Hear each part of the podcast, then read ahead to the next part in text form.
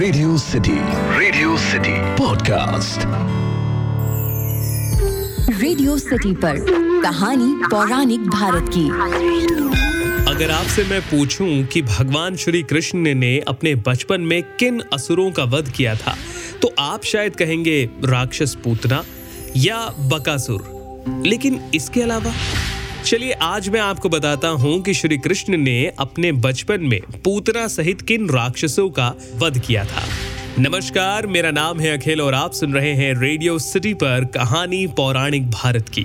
एक ऐसा पॉडकास्ट जहाँ मैं आपके लिए रामायण, महाभारत, पुराण, लोकगीत लोक कथाओं से ऐसी बातें और ऐसी कहानियाँ लेकर आता हूँ, जिनके बारे में ज़्यादातर लोग नहीं जानते। जैसे देवकी और वसुदेव के विवाह के समय आकाशवाणी हुई कि देवकी के गर्भ से जन्म लेने वाली आठवीं संतान कंस का वध करेगी।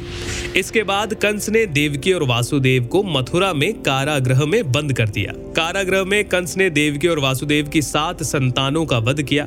आठवीं संतान के रूप में श्री कृष्ण का जन्म हुआ और भगवान की माया से वासुदेव ने बाल गोपाल को यशोदा के घर पहुँचा दिया। कुछ समय बाद जैसे ही कंस को मालूम हुआ कि देवकी की आठवीं संतान का जन्म हो चुका है और वो गोकुल में है, इसके बाद कंस ने कई राक्षसों को भेजा बालक कृष्ण को मारने के लिए। और ये कौन कौन से राक्षस हैं, मैं आज आपको बताता हूँ। सबसे पहले पूतना। बालकृष्ण ने सबसे पहले पूतना का वध किया। पूतना के विषय में काफ़ी लोग जानते हैं कि कंस द्वारा भेजी गई वो एक राक्षसी थी, जो श्री कृष्ण को स्तनपान के ज़रिए विष देकर मारना चाहती थी। पूतना कृष्ण को विषपान कराने के लिए एक सुंदर स्त्री का रूप धरती हैं और वृंदावन पहुँचती हैं। मौका पाकर पूतना ने बालकृष्ण को उठा लिया और स्तनपान कराने लगी। श्री कृष्ण ने स्तनपान करते करते ही पूतना का वध कर दिया। पूतना के बाद आते हैं तृणावर्त। जब कंस को यह मालूम पड़ा कि पूतना का वध हो गया तो उसने कृष्ण को मारने के लिए तृणावर्त नामक राक्षस को भेजा। तृणावर्त बवंडर का रूप धर के बड़े बड़े पेड़ों को उखाड़ते हुए वृंदावन पहुँचा। जब तृणावत बवंडर बना तो उसने बड़े बड़े पेड़ों के साथ बालकृष्ण को भी अपने साथ उठा लिया। इसके बाद श्री कृष्ण ने अपना भार बढ़ा लिया, जिससे तृणावत संभाल नहीं पाया। जब बवंडर शांत हुआ तो बाल कृष्ण ने राक्षस का गला पकड़कर उसका वध कर दिया। इनके बाद वत्सासुर आते हैं।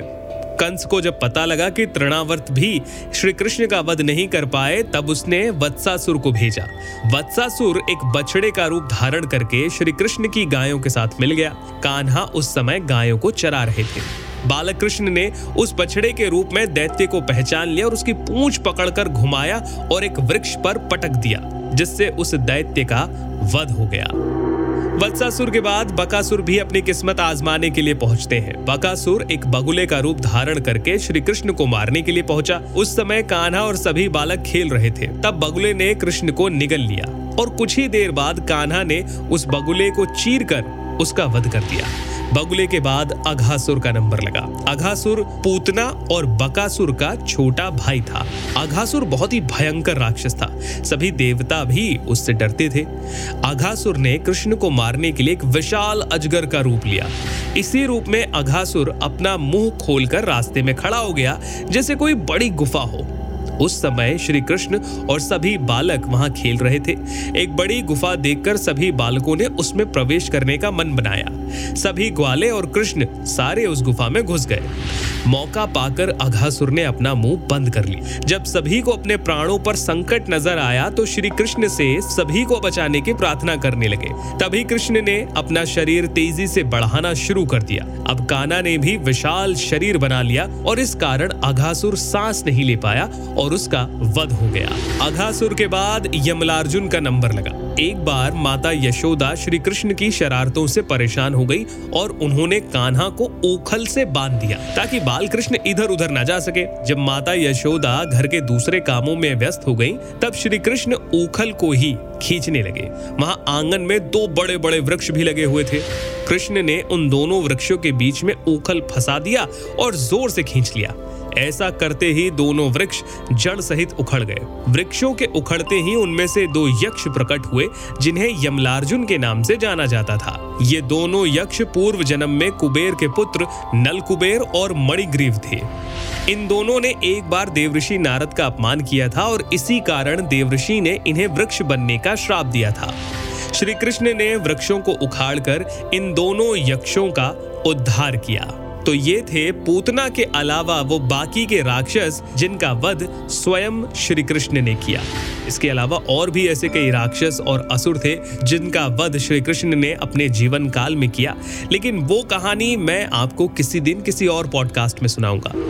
आपको आज की कहानी कैसी लगी, मुझे ज़रूर बताइए ईमेल लिखिए podcast at my radio city dot com पर या फिर आप मुझे इंस्टाग्राम पर बता सकते हैं। इंस्टाग्राम पर मैं आरजे अखिल के नाम से हूँ। सुनते रहिए रेडियो सिटी मेरा नाम है अखिल। रग रग में दौड़े सिटी रेडियो सिटी पर कहानी पौराणिक भारत की।